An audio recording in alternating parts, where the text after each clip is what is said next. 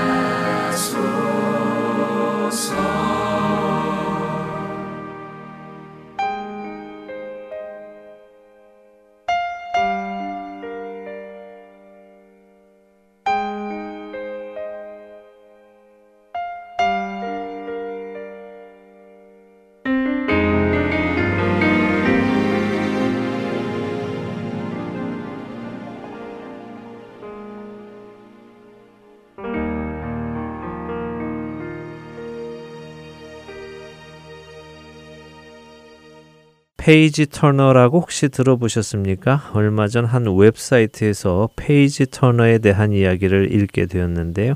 그 내용이 생각할 만한 것이 있어서요. 애청자 여러분들과 함께 나눌 수 있으면 좋겠다 하는 생각이 들었습니다. 물론 이미 알고 계시는 분들도 계시겠지만 저는 page turner라는 것이 이처럼 전문적인 일인지는 몰랐습니다. 아, 페이지 터너가 뭐냐고요? 예, page turner란 피아노 리사이틀 같은 음악 연주회에서 연주자 곁에 앉아서 연주자를 위해 악보를 넘겨주는 사람을 지칭하는 말입니다. 페이지를 turn 해 준다는 의미겠죠?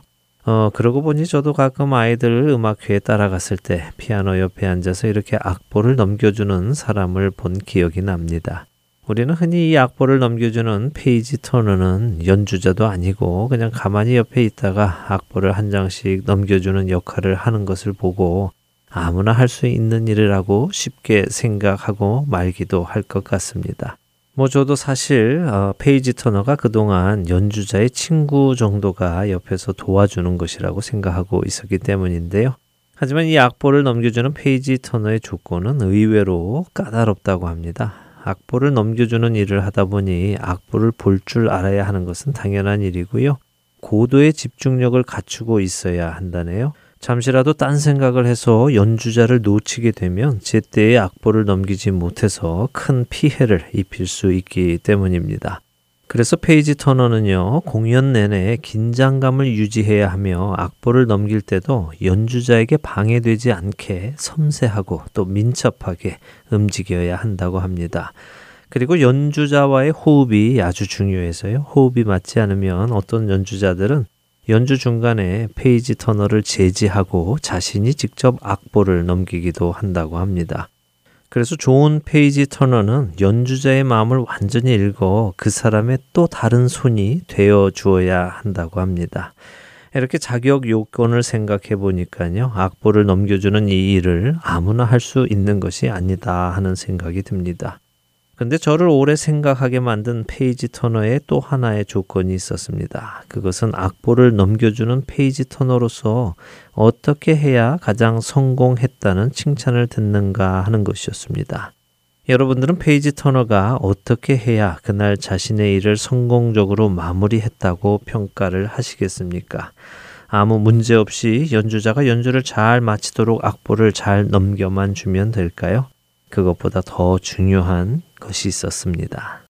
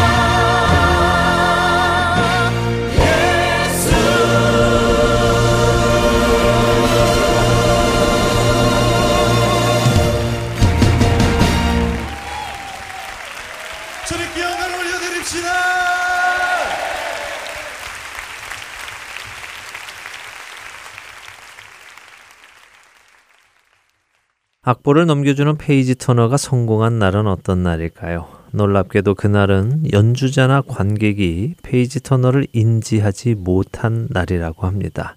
다시 말하면 연주를 한 사람이나 그 사람의 연주를 본 사람이나 모두 그곳에 악보를 넘겨주던 사람이 있었다는 것을 깨닫지 못한 날이라는 것입니다.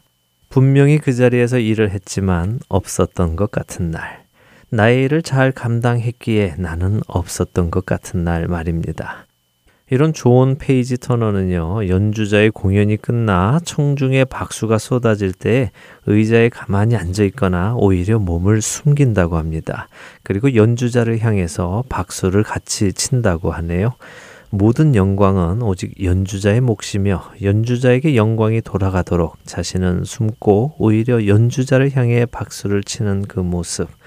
이런 page turner의 모습을 생각만 해도 마음이 뭉클해집니다. 나의 일을 신실하게 잘 마치고도 청중의 박수가 누구에게 가는 박수인지를 정확하게 알고 있는 page turner의 모습. 자기를 드러내지도 않고 드러나려 하지도 않고 맡겨진 일을 충실히 또 성실히 정확하게 한 후에는 자신은 무대 뒤편으로 사라져 연주자에게 박수를 보내는 그 모습. 저는 이 페이지 토너의 모습이 바로 우리 그리스도인들의 모습이 되어야 한다고 믿습니다. 주님께서 우리에게 맡겨주신 일을 신중하게, 긴장 속에서 정확하게 주님과 호흡을 맞추어 가며 행하고 그 일이 마칠 때에는 자신은 무대 뒤로 숨기고 이 모든 일을 행하신 영광 받으셔야 마땅하신 그분께서 모든 영광을 받으실 수 있도록 하고 자신도 그 뒤에서 그분께 박수를 보내는 모습. 이것이 우리 그리스도인들이 삶으로 나타내야 하는 모습이 아닐까요? 내가 드러나는 것이 아니라 그분께서 드러나시는 사역. 내가 박수 받는 것이 아니라 그분께서 박수 받으시는 사역. 그 사역이 바로 우리가 해야 할 사역이 아니겠습니까?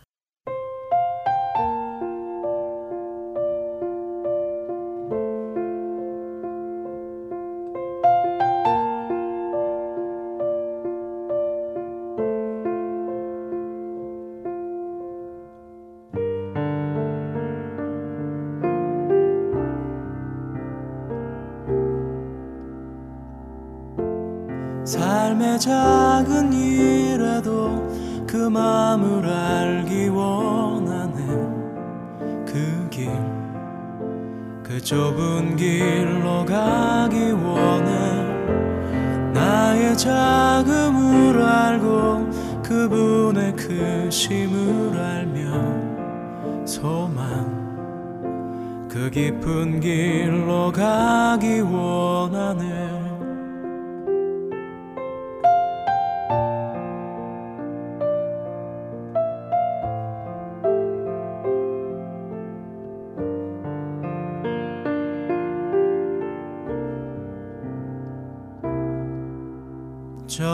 저 높이 솟은 산이 되기보다 여기 오름직한 동산이 되길. 내가 아는 길만 비추기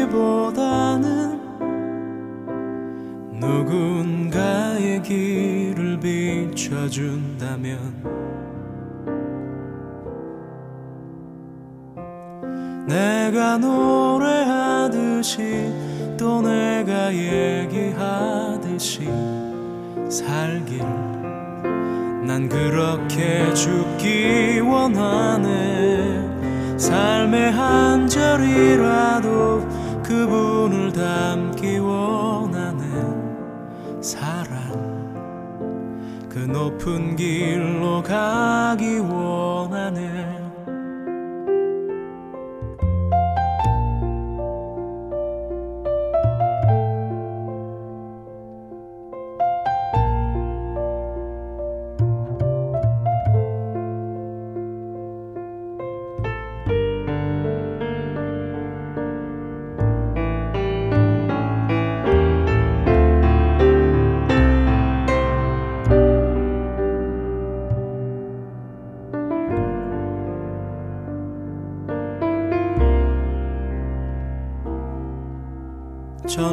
솟은 산이 되기보다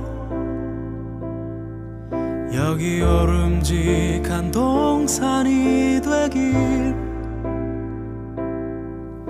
내가 아는 길만 비추기보다는 누군가의 길을 비춰준다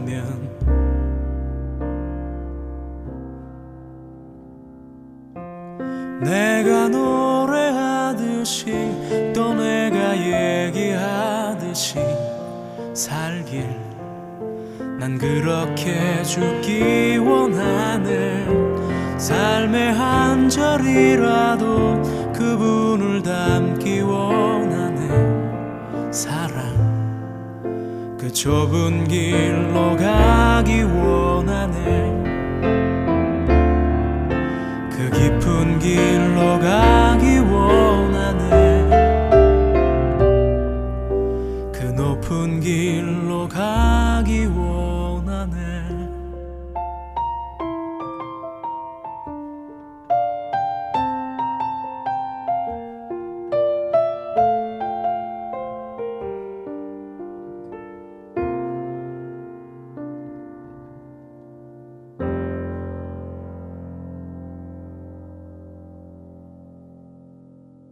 세계 기독교계의 소식을 전해드리는 크리스천 월드 뉴스 이어드립니다.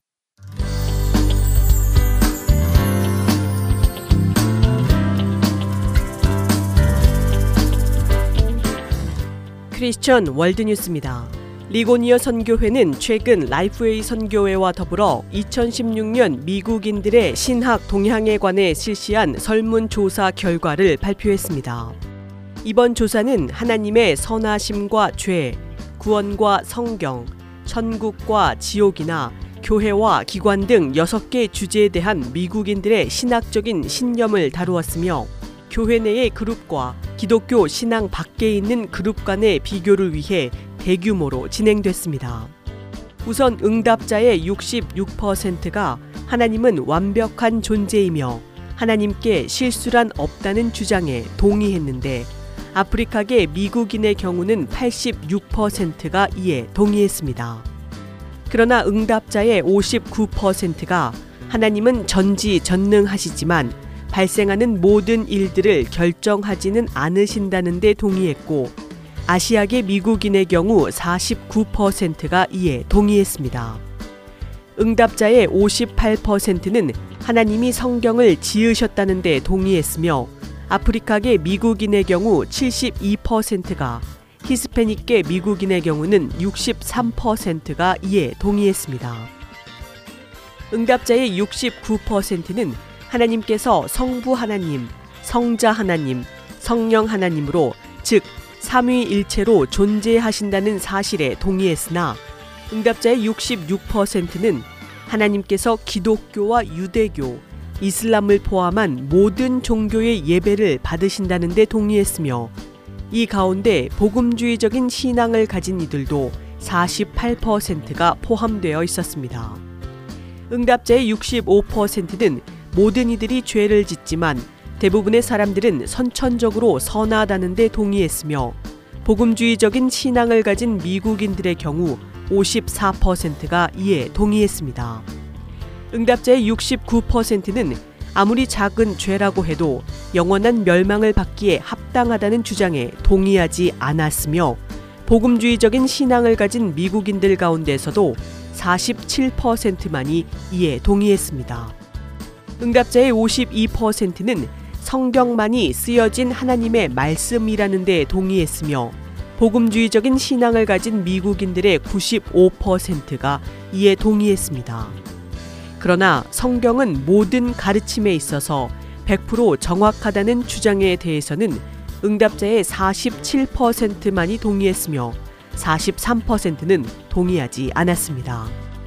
성경이 모든 경전과 같이 도움이 될 만한 고대 신화를 포함하고 있지만 문자적으로는 사실이 아니라는 주장에 대해서는 44%가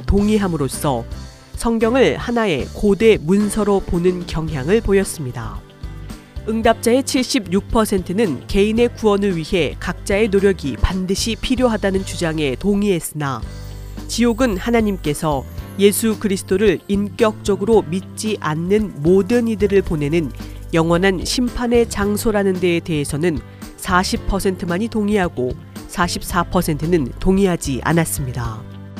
또한 응답자의 59%는 예수 그리스도가 재림하셔서 이 땅에 살고 있는 모든 이들을 심판하실 때가 있다는 데에 동의했습니다. 응답자의 50%만이 성경이 우리가 무엇을 해야 하는지 우리에게 말할 수 있는 권한을 가지고 있다는 사실에 동의했으며 낙태는 죄악이라는 데에 대한 동의의 응답자는 49%, 전통적인 결혼 이외의 성관계는 죄악이라는 데에 동의한 응답자도 49%에 그쳤습니다. 응답자의 42%는 동성애에 대한 성경의 비난이 오늘날에는 적용되지 않는다는 주장에 동의했고 응답자의 50%는 성 정체성은 선택의 문제라는 주장에 동의하지 않았습니다.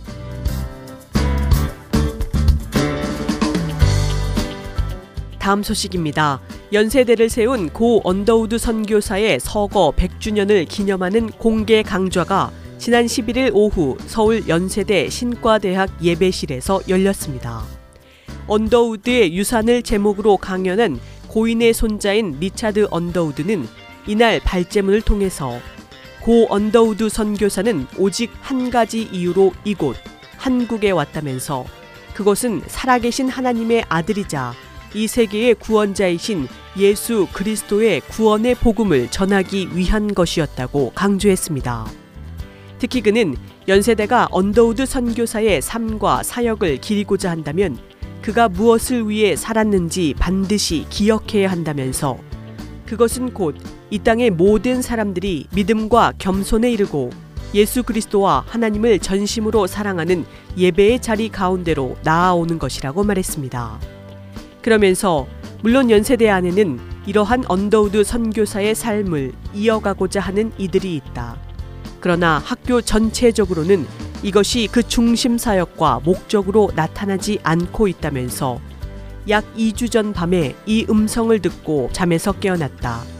바로 연세대가 예수 그리스도의 복음을 그들의 학생들과 교수들에게 전하는 것에 실패하고 있다는 것이었다고 전했습니다. 이어서 그는 나는 지금 하나님의 메시지를 전하기 위해 이 자리에 서 있다면서 세상으로 나가 복음을 전해야 한다. 그러나 그것은 이 캠퍼스, 즉 하나님께서 그의 종 언더우드 선교사를 통해 세우신 연세대에서 출발해야 할 것이라고 역설했습니다. 아울러 그는 할아버지의 가장 큰 유산 가운데 하나인 이 연세대가 하나님의 이 메시지를 주의 깊게 듣고 기도하기를 원한다면서 나의 할아버지가 아닌 연세대를 세우신 주님을 위해서 그렇게 해야 할 것이라고 강조했습니다.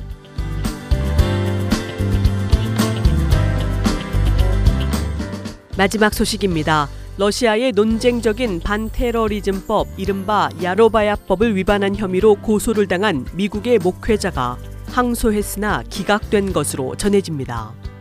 그는 그러나 종교의 자유를 위한 싸움을 계속하겠다는 의지를 드러냈습니다. 박해 감시단체인 국제기독연대는 독립적인 침례교 선교사인 도널드 오세와르드 목사가 오류일 법정에는 항소가 기각되었다고 전했습니다. 미국 출신의 목회자로서 10년 반 이상을 오륜에 거주해온 그는 신고 없이 가정에서 예배를 드리고 예배 초청장을 공공 장소에 붙인 혐의를 받았습니다. 법적으로 의문의 여지가 많은 이 법은 잠재적인 테러리스트들을 표적으로 삼기 위해 종교적인 신념에 따른 자유로운 활동을 제한하고 있습니다. 많은 교계 지도자들이 이에 반대하는 목소리를 내고 있는 가운데 그레이트 커미션 미디어 미니스트리의 한누 하우카 회장은 현 상황은 1929년 소련 당시와 너무 흡사하다. 당시 신앙의 고백은 오직 교회에서만 가능했다. 사실을 말하자면 우리는 동일한 상황으로 돌아갔다. 이 같은 반테러리즘법은 소련 이후 역사상 가장 제한적이라고 설명했습니다. 국제 기독 연대의 러시아 프로그램 코디네이터를 맡고 있는 앤드류 케르는 이 같은 회귀에도 불구하고 우리는 오세와르드가 법원을 통해서 믿음의 싸움을 계속해 나가기로 한 데에 대한 행복한 마음을 전한다고 말했습니다. 그러면서 다른 기독교인들 및 소수 종교인들과 같이 그는 이번 사건의 중요성을 이해하고 있으며 이 법으로 인한 잘못된 고소들에 대해서도 이해하고 있다면서 지난주 미국 대사관 관계자가 오세와르드를 만났다는 소식에 큰 격려를 받았다고 전했습니다. 또한 이 같은 끔찍한 법으로 인한 피해자들이 더 많이 생기지 않도록 돕는 데 있어서 외교적인 압박이 핵심적인 역할을 한다고 덧붙였습니다. 지금까지 크리스천 월드뉴스 정민아였습니다.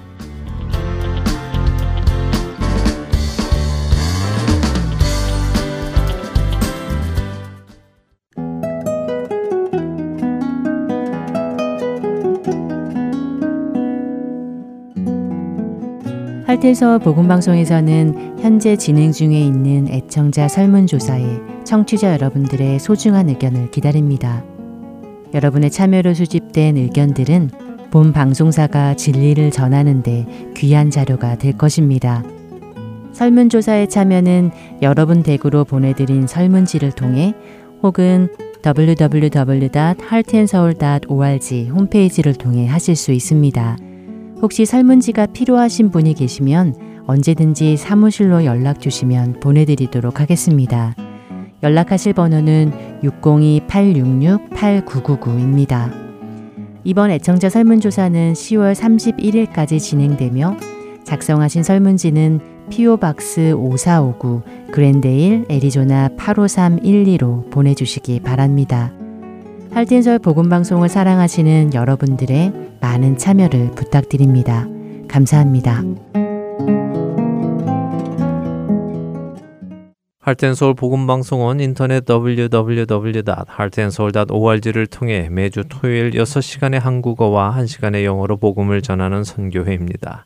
이 방송은 스마트폰 앱이나 팟캐스터를 통해 여러분의 스마트폰에서 들으실 수 있으며 매주 댁에서 CD나 MP3 CD로 받아서 들으실 수도 있습니다. 자세한 문의는 방송사 사무실 전화번호 602-866-8999로 해주시면 안내해 드리겠습니다.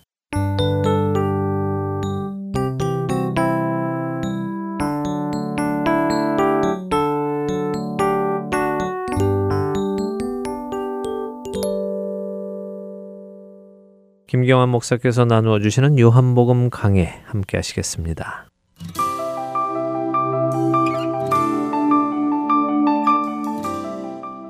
청자 여러분 안녕하십니까? 요한복음 강해 서른 번째 시간입니다. 오늘은 요한복음 14장의 이제 첫 번째 부분을 하도록 하겠습니다. 이번 주와 다음 주에 걸쳐서 요한복음 14장을 다루게 될 텐데 오늘이 그 14장의 그 첫 번째 시간입니다.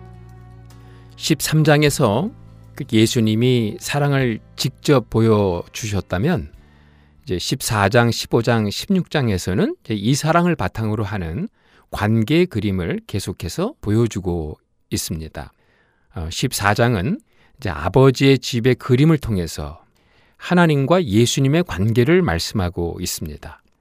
15장은 포도나무 그림을 통해 예수님과 제자들의 관계를 말씀하고 있고요. 16장에서는 그러니까 이제 재판종의 그림을 통해서 교회와 예, 세상의 관계를 보여주고 있는데 이 관계 속에서 소개하는 분이 바로 성령님입니다. 자, 그러므로 14장에서 16장까지는 이제 삼위일체 하나님과의 관계를 통해 예, 사랑을 예, 말씀하고 있다고 보아도 좋습니다. 자, 14장 1절에서 3절입니다. 너희는 마음에 근심하지 말라. 하나님을 믿으니 또 나를 믿으라. 내 아버지 집에 거할 곳이 많도다. 그렇지 않으면 너희에게 일렀으리라. 내가 너희를 위하여 거처를 예비하라 가노니 가서 너희를 위하여 거처를 예비하면 내가 다시 와서 너희를 내게로 영접하여 나 있는 곳에 너희도 있게 하리라. 자, 앞장에서 예수님은 제자들에게 네, 서로 사랑하라고 말씀했습니다. 그러나 그 말씀을 들은 제자들의 마음은 어떠했을까요? 아마도 그 사랑의 이야기가 먼 이야기처럼 들렸을 것 같습니다. 사랑해야 된다는 명령이 예, 버겁게만 느껴졌을 것 같습니다. 왜 그럴까요? 그들 마음 가운데 깊이 자리 잡고 있는 예, 두려움 때문이죠. 우리도 마찬가지입니다. 주님께서 예, 사랑하라고 말씀하셨는데 이 말씀이 참 먼 이야기처럼 들리기도 하고 버겁게 느껴지기도 합니다. 두려움 때문이지요. 예, 우리는 너무 오랫동안 예, 두려워하며 살았다는 것입니다. 두려움을 먹고 마시며 두려움을 호흡하면서 두려움의 집에 묻혀 살았습니다.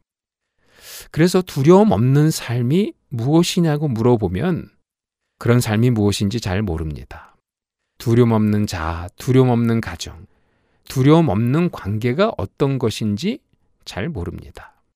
두려움의 집에서 두려움을 호흡하는 제자들에게 사랑하라는 말씀이 아무 위로가 되지 않았다는 것입니다. 예수님이 두려워 말라고 합니다. 그런데 지금 예수님의 모습으로 미뤄 보건대 예수님은 제자들의 발을 씻기는 노예처럼 죽게 될 것을 말씀하고 있는 것 같아요.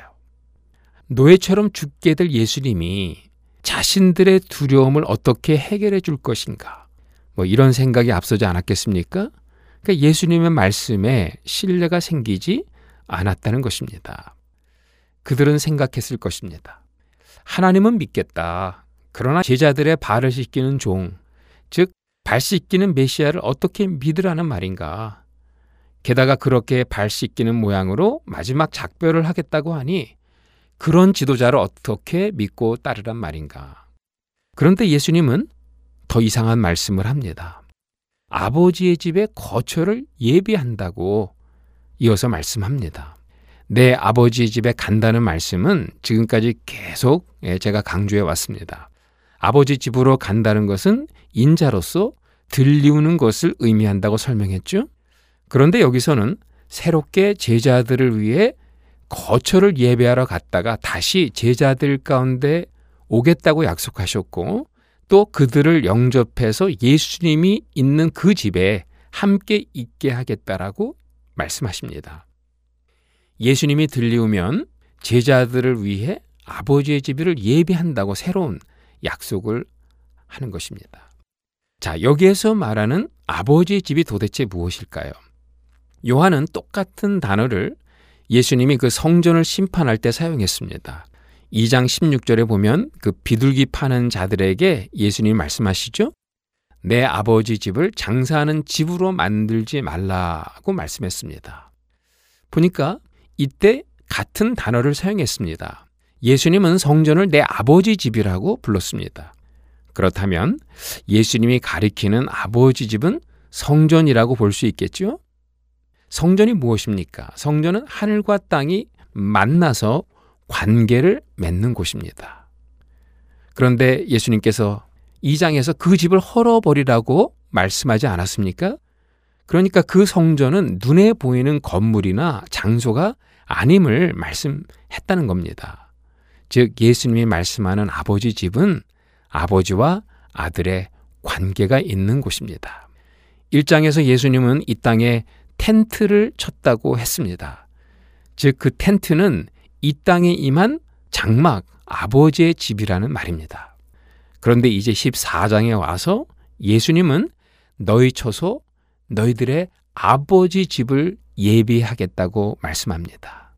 즉, 나의 아버지의 집을 너희 아버지 집으로 주겠다는 것입니다. 아버지의 집에 관해 아주 중요한 말씀을 하고 계시죠? 아버지 집은 우리가 죽어서 가게 될 천국이 아니라는 것입니다. 아버지 집은 성전입니다. 성전의 본질이 무엇입니까? 예수님의 십자가를 통해 엮어진 새로운 관계입니다. 그 관계는 서로의 심장 소리와 막 숨결 소리까지 들릴 정도의 친밀한 아버지와 우리들의 관계지요. 그 1장 18절에서 이미 언급했듯이 태초 전에 아버지의 품에서 예수님이 경험한 그 친밀한 관계입니다. 예수님은 여기에서 자신이 아버지의 품에서 경험했던 그 친밀한 관계 속에 이제 제자들도 우리들도 포함시키겠다고 약속하고 있는 것입니다. 자, 그런데 예수님께서 아버지의 집을 제자들에게 주시기 위해서는 한 가지 조건이 있다는 것입니다. 그 조건이 뭘까요? 예수님이 먼저 제자들을 떠나가야만 합니다. 자, 의미가 무엇일까요? 여기서 간다라는 단어는 이미 언급한 대로 십자가를 통한 인자의 등극을 말할 때 계속 사용된 단어입니다. 그러므로 성전으로 온 예수님은 이제 십자가를 지고 부활하여 승귀하겠다는 것입니다. 그래서 우리도 그 성전 속에 들어가 아버지 집을 나의 아버지 집이라고 부르게 하겠다는 것입니다. 예수님은 지금 아버지 집으로 가는 길을 놓고 있는 것입니다. 그 길은 바로 십자가의 길인 것입니다. 여기에 제자들의 고민이 있었다는 겁니다. 여기 두 제자가 등장합니다. 예, 도마와 빌립입니다. 자, 두 사람의 고민이 좀 달라요. 도마는 아버지 집으로 가는 길을 고민하고 있어요. 빌립은 아버지 집의 본질을 고민하고 있습니다. 이에 대한 예수님의 대답이 뭘까요? 아버지 집으로 가는 그 길을 고민하는 도마에게 예수님은 그 길이 진리의 길이요. 생명의 길이라고 말씀하고 있습니다. 또 아버지 집의 본질을 고민하는 빌립에게 예수님은 아버지 집이 여기 와 있는데 바로 성령님이 여기에 임한 아버지의 집으로 인도하실 것을 말씀합니다. 이게 나머지 14장 전체의 유학이라고 보면 되겠습니다. 자, 먼저 도마가 그 고민을 토로하죠. 14장 5절입니다.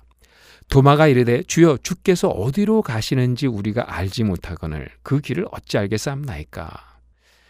예수님은 지금 말씀하고 있습니다. 아버지 집에 돌아가서 우리의 집을 예비하겠다. 그리고 다시 와서 우리를 영접하여 그 좋은 곳에 우리를 있게 하겠다. 자, 다 좋은 말씀이죠.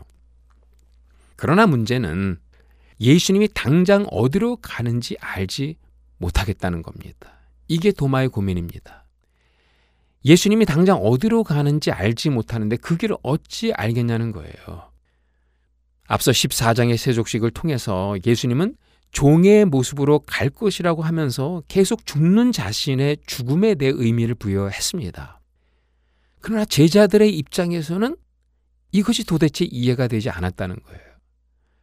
눈에 보이는 영역에서만 본다면 예수님이 가는 곳이 과연 아버지의 집이며 정말 우리가 흠모할 만한 성전이라고 볼 수 있을까요?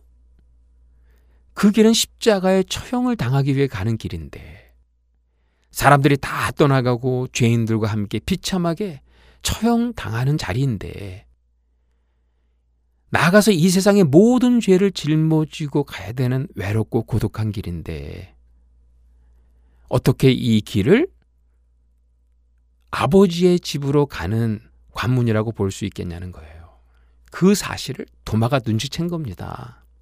뭔가 예수님이 모순된 말씀을 하고 있다는 사실을 알아차린 거예요. 그러니까 도마는 십자가의 길이 도대체 무엇인지 모르겠는데 그 십자가를 통해 가는 길, 가는 곳을 어떻게 알겠습니까? 라고 반문하고 있는 것이죠. 한마디로 말하면 예수님이 지게 될 십자가를 도대체 이해 못하겠다는 겁니다. 도마의 문제가 무엇일까요? 바로 정직이 문제죠. 사실 제대로 된 정신으로 예수님이 가려는 십자가의 길을 어떻게 이해할 수 있겠습니까? 예수님의 영광을 받기 전에는 모든 것이 수수께끼입니다. 그러나 그 모든 수수께끼는 예수님이 영광받은 이후 풀릴 것이라고 말씀하시죠. 4절에 보니까 내가 어디로 가는지 그 길을 너희가 아느니라. 예수님은 부활할 것입니다. 부활한 예수님은 제자들에게 성령을 나눠 줄 것입니다. 그때가 되면 모두가 알게 된다는 겁니다. 십자가는 아버지께로 가는 길이었음을 알게 된다는 겁니다. 그래서 십자가는 곧 생명의 길이며 진리의 길이며 영광의 길인 것을 알게 된다는 겁니다. 길을 물어보는 도마에게 예수님은 다시 한번 그 길의 본질이 무엇인지 반복해서 선포합니다. 14장 6절입니다. 예수께서 이르시되 내가 곧 길이요 진리요 생명이니 나로 말미암지 않고는 아버지께로 올 자가 없느니라. 이 본문의 더 좋은 이 번역은요. 내가 곧 진리의 길이요 생명의 길이니 나로 말미암지 않고는 아버지께로 올 자가 없다라고 하면 좋겠습니다. 주어는 예수님입니다. 보호는 길입니다. 그런데 그 길은 진리를 보여주는 길이며 생명을 주는 길입니다. 그러니까 예수님이 곧 진리를 보여주는 길이며 생명을 주는 길이라는 말씀이죠. 예수님이 십자가에 등극했기에 아버지께로 가실 것입니다. 그러기 예수님께서 십자가에서 보여준 길은 유일한 진리의 길이 되었습니다. 또한 예수님이 보여준 진리의 길을 믿는 자들에게는 영생이 주어진다는 거예요. 그러기에 예수님이 십자가에서 마련한 길은 생명의 길이 되었다는 말씀입니다. 여기에서 예수님이 길이라고 했을 때 예수님은 다시 한번 그 에고 에미, 그 구약의 하나님의 호칭을 그대로 사용했죠. 그러니까 예수님의 선포에 엄중함을 더해주는 호칭이지요. 구약의 하나님을 완벽하게 계시한 그 예수님이 십자가의 죽음으로 아버지께로 가는 유일한 진리의 길이 되었다는 말입니다. 누구든지 그 진리를 받아들이게 되면 생명의 길에 함께 걸어가게 된다는 말입니다. 자, 어떤 분들은 이 말씀을 두고 기독교인들은 참으로 오만하다고 비난하고요. 또 독선적이라고 비난합니다. 바로 나는 길이요, 진리요, 생명이라고 외쳤던 말씀을 두고 하는 이야기지요. 이 시대 지성인들 가운데 어떤 이는 이 말씀이 적지 않은 사람들이 기독교로 들어오는 길을 막았다고 비판합니다. 하지만 한번 예수님이 자신이 길이 된 그 길을 가만히 들여다 보십시오. 예수님이 가신 길은 노예가 된 길이었습니다. 예수님이 가신 그 길이 뭐 모두에게 추앙을 받는 제왕의 길을 간 것이 아니지 않습니까? 그런 길을 가시고 내가 길이요 진리라고 말씀하셨다면 모르겠는데 어찌 보면 무능하고 어리석은 십자가의 길을 가셨는데 이것이 어떻게 오만이고 독선이란 말인가요? 문제는 예수님이 아닙니다. 17절에 그 예수님이 이에 대해 이렇게 말씀합니다. 그는 진리의 영이라 세상은 능히 그를 받지 못하나니 이는 그를 보지도 못하고 알지도 못함이라. 그러나 너희는 그를 아나니 그는 너희와 함께 거하시며 또 너희 속에 계시겠습니다. 26절입니다. 내가 아직 너희와 함께 있어서 이 말을 너희에게 하였거니와 보혜사 곧 아버지께서 내 이름으로 보내실 성령 그가 너희에게 모든 것을 가르치고 내가 너희에게 말한 모든 것을 생각나게 하리라.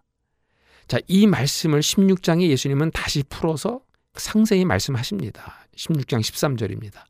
그러나 진리의 성령이 오시면 그가 너희를 모든 진리 가운데로 인도하시리니 그가 스스로 말하지 않고 오직 들은 것을 말하며 장래일을 너에게 알리시리라. 결국 성령님이 조명해 주시지 않으면 십자가의 진리를 도저히 깨달아 알 수 없습니다. 성령이 조명해 주지 않으면 도마처럼 그 십자가가 너무 무능해 보일 것입니다. 성령이 조명해 주시지 않으면 그 십자가가 유일한 길이라는 사실이 너무 독선적으로 들릴 것입니다. 성령이 오셔야 합니다. 그분이 우리를 모든 진리 가운데로 인도해야 합니다. 우리는 겸손하게 그 십자가의 도는 이해의 문제가 아니죠. 계시의 문제인 것입니다.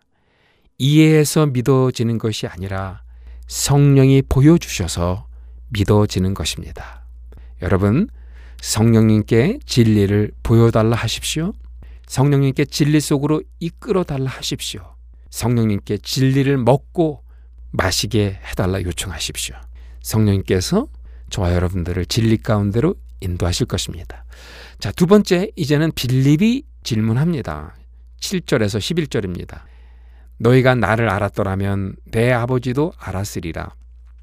이제부터는 너희가 그를 알았고 또 보았느니라.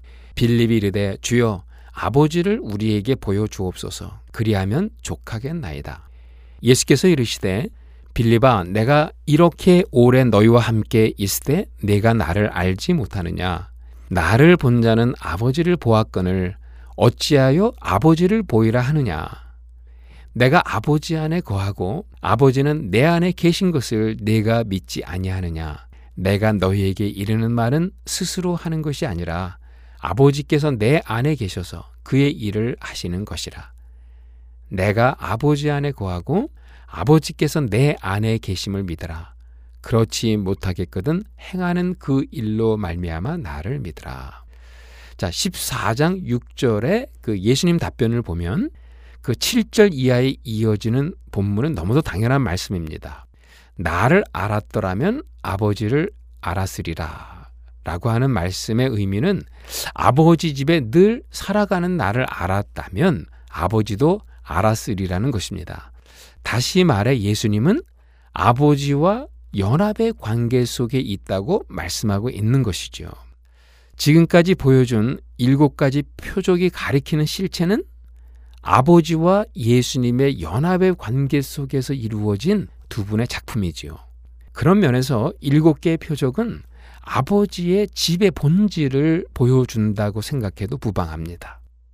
빌립이 아직도 이것을 보지 못하는 것은 아버지 집의 본질을 보지 못하고 있는 것입니다. 그런 빌립에게 아버지 집의 본질을 보고 경험하도록 예수님께서는 두 가지의 약속을 하십니다. 하나는 아버지의 집에 제자들도 있게 해줄 것을 약속하세요. 뭐 이것만큼 확실히 아버지 집의 본질을 이해할 수 있는 방법이 없죠. 또 하나는 아버지의 집에 있게 하겠다는 약속의 성취로서 성령님을 허락하시겠다 하십니다. 14장 예, 23절입니다. 예, 예수께서 대답하여 이르시되 사람이 나를 사랑하면 내 말을 지키리니 내 아버지께서 그를 사랑하실 것이요 우리가 그에게 가서 거처를 그와 함께 하리라. 예수님은 자기를 사랑하면 내 말을 지켜야 한다고 말씀합니다. 내 말은 예수님이 말씀한 새 계명을 말합니다. 14장 15절과 21절에 비추어 보면 자, 이 말은 예수님이 말한 모든 계명이 아니에요. 바로 13장 34절 35절에서 말씀하신 서로 사랑하라는 새 계명을 가리킵니다. 자, 이 계명을 지키면 나타나는 현상이 있죠. 주님께서 말씀합니다. 우리가 그에게 가서 거처를 구와 함께 하리라. 자, 직역해 보겠습니다. 이 말씀은 우리 곧 아버지와 아들이 가서 집을 짓고 그곳에서 새 계명을 지키는 자와 함께 보따리 풀고 살겠다라고 하는 겁니다. 아버지와 아들이 사랑하는 자들의 관계 속에 들어와 텐트를 치겠다는 거죠. 이 말은 우리가 사랑하면 그 사랑의 현장에 삼위일체 하나님이 나타난다는 뜻입니다. 자, 하나님 편에서는 그곳에 아버지와 아들의 집이 있다는 거예요. 우리 편에서 보면 서로 사랑함으로써 아버지와 아들이 지어놓는 집에 들어가서 살겠다는 겁니다. 즉, 삼위 하나님의 사랑에 동참하겠다는 것입니다.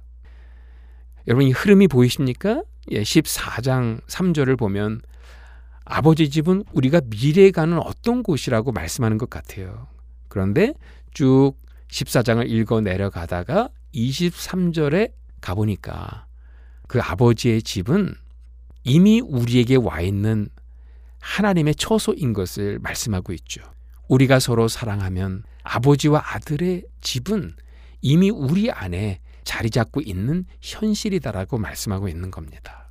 자, 14장의 말씀의 전개를 보면 제자들이 생각하는 아버지의 집과 예수님이 허락해 줄 아버지의 집이 서로 다르다는 것을 알 수 있어요. 제자들이 생각하는 아버지 집은 죽어서 가는 천국을 가리키고 있어요. 반면에 예수님은 자신이 십자가에 죽은 후 이 땅에 허락할 아버지의 집을 말씀하고 있습니다. 우리가 죽어서 가는 천국이 아니라 이 땅 가운데 임할 아버지의 집입니다. 우리가 서로 사랑하는 곳에 이미 지어진 아버지의 집인 것입니다. 그 아버지의 집에 어떻게 들어갑니까? 이곳에 임한 아버지의 집으로 제자들을 인도하는 역할을 감당할 분이 바로 성령이라는 것입니다.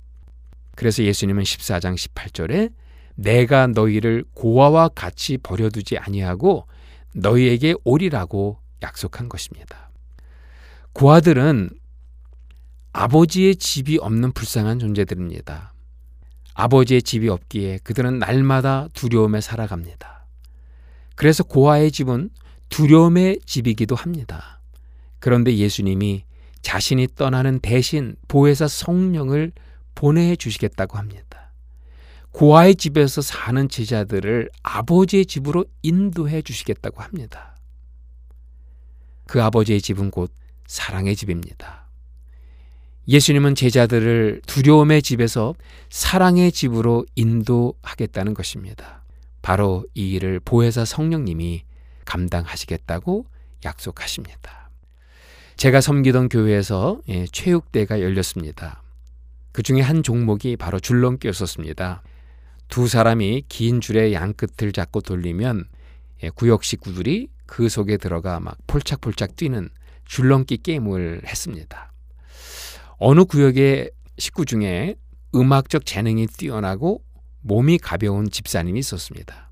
자, 몸이 얼마나 가뿐하고 또 박자 관념이 정확한지 줄 안에 들어가 걸리지 않고 막 수백 번을 뛰는 겁니다. 그런데 문제는 그 구역의 다른 식구들이었죠. 감히 그 집사님과 함께 뛸 엄두를 내지 못해서 아무도 따라 들어가려 하지 않습니다. 그러자 그 집사님께서 줄 밖으로 나와 한 사람 한 사람에게 줄넘기의 박자를 가르쳐 줍니다. 그리고 요령을 또 가르쳐 줍니다. 그리고 나서는 한 사람 한 사람씩 데리고 그 안에 들어가 같이 뛰는 겁니다. 결국 구역 식구 모두가 일사불란하게 줄넘기를 했습니다. 저는 이런 모습을 보면서 삼위일체 하나님을 발견했습니다. 오늘도 사랑의 줄넘기를 돌리는 하나님 아버지와 아들이 있습니다. 아버지와 아들이 돌리는 그 줄넘기에 사람들이 들어가 뜀박질 하려고 하지만 아무도 그 사랑의 박자를 모르기 때문에 들어갈 엄두를 내지 못합니다. 이때 아버지와 아들의 사랑의 박자를 아시는 분, 바로 성령님이 줄 밖으로 나와서 우리에게 삼위일체 하나님의 사랑의 박자를 가르쳐 줍니다. 그리고 우리들의 손을 잡고 한 사람 한 사람 줄 안으로 데리고 들어가 삼위 하나님의 사랑의 줄넘기에서 마음껏 뛰게 하십니다. 성령님은 모든 사람들이 아버지와 아들의 줄 안에 들어가 함께 사랑의 뜀박질 하기까지 쉬지 않고 우리에게 그 사랑의 박자를 가르쳐 주고 있는 것입니다. 우리로 하여금 두려움의 집에서 사랑의 집으로 고아의 집에서 아버지의 집으로 가게 하기 위해서입니다. 결론을 짓겠습니다. 14장의 주제는 아버지의 집입니다. 그 집으로 가는 길은 예수님의 십자가를 통해서입니다. 그리고 아버지의 집에 거하는 방법은 성령님의 인도하심을 통해서입니다. 결국 도마의 질문에 대한 대답은 예수님의 십자가가 대답입니다. 빌립의 질문에 대한 대답은 성령님의 인도하심이 대답입니다. 오늘은 여기까지 하겠습니다. 그러면 애청자 여러분 안녕히 계십시오. 다음 주에 다시 뵙겠습니다.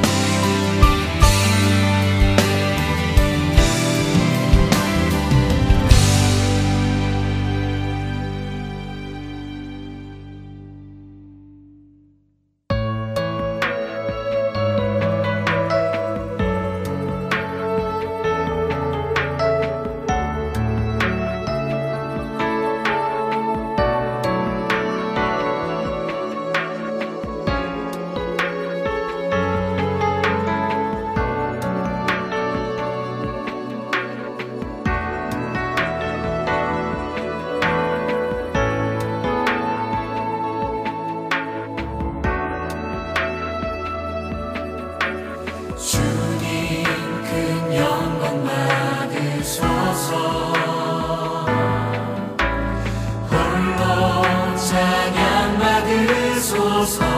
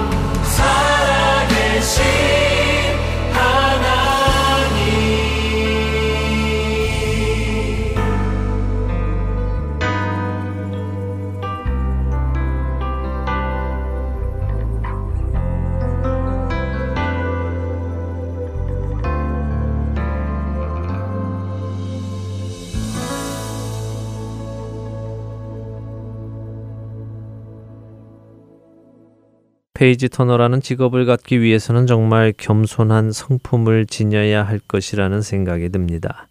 또한 자신의 일이 무엇인지 정확히 파악하고 자신의 일에만 집중을 하는 정확성도 있어야 할 것입니다.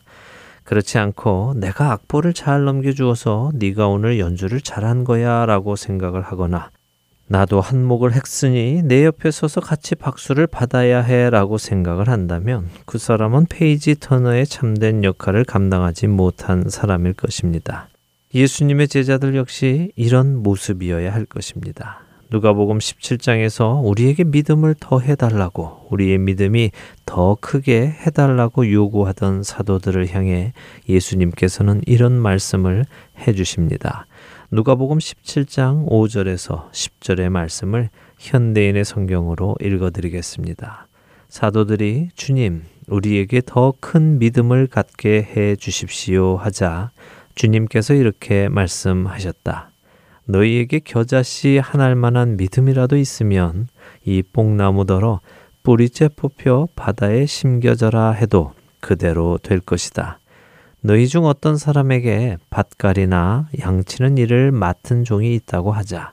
그가 밭에서 돌아오면 어서 이리 와서 앉아 먹어라 할 주인이 있겠느냐? 오히려 그에게 너는 내 저녁부터 준비하고 내가 먹고 마시는 동안 시중 들다가 내 식사가 끝난 다음에 네가 먹고 마셔라 하지 않겠느냐?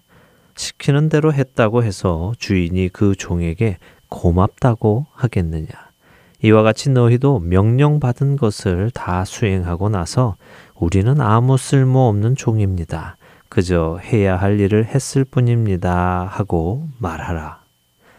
믿음을 더 해달라는 사도들, 큰 믿음을 갖게 해달라는 사도들에게 해주시는 예수님의 말씀을 통해 우리는 큰 믿음이 무엇인지 알 수 있습니다. 그것은 무엇입니까? 그것은 오늘 여러분들과 나는 페이지 터너와 같은 사람입니다. 저는 고맙다는 말을 들을 이유도 없고 자격도 없습니다. 그저 제가 해야 할 일을 했을 뿐입니다. 라고 말하는 것이죠. 아쉽게도 우리가 사는 이 시대에는 연주자보다 page turner들이 더 드러나기를 원하고 더 박수받기를 원하며 무대 위로 올라와 영광을 받기 원하는 모습을 봅니다. 그러나 우리는 기억해야 합니다. 연주는 연주자가 하는 것이지 페이지 터너가 하는 것이 아닙니다. 페이지 터너는 연주자를 위해 일하는 것입니다. 예수님의 이 비유를 다시 한번 살펴보십시오. 예수님은 뽕나무더러 뿌리째 뽑혀 바다에 심겨져라 해서 그대로 되는 것은 겨자씨 하나할 만한 작은 믿음이라도 있으면 된다고 하십니다. 왜 그럴까요? 왜 작은 믿음만으로도 이렇게 놀라운 기적 같은 일이 있을 수 있다고 예수님은 말씀하실까요? 그것은 그 기적을 이루는 주체가 주님이시기에 그렇습니다. 내가 그런 놀라운 기적을 일으키는 것이 아니라 주님께서 그렇게 하실 수 있다는 믿음이 내 안에 있기만 하면 그런 기적은 가능하다는 말씀입니다. 그러나 참된 큰 믿음은 눈에 보이는 이런 기적을 이루는 것보다 더 어려운 나의 겸손한 모습인 것입니다. 주인을 위해 하루 종일 일을 하고도 돌아와서는 바로 주인의 저녁을 준비하고 주인이 저녁 식사를 하는 동안도 그 옆에서 시중을 들면서도 그의 마음 안에는 전혀 나는 참 훌륭한 종이야. 내가 이 정도로 섬기면 우리 주인이 나를 인정해 줄 거야. 인정 안 해주면 안 되지 라는 생각이 드는 것이 아니라 지금 내가 한 이 모든 일이 전혀 특별한 일이 아니라 생색낼 일이 아니라 그저 당연한 내 일이라고 생각하고 있는 그 믿음. 내가 누군지 아는 믿음.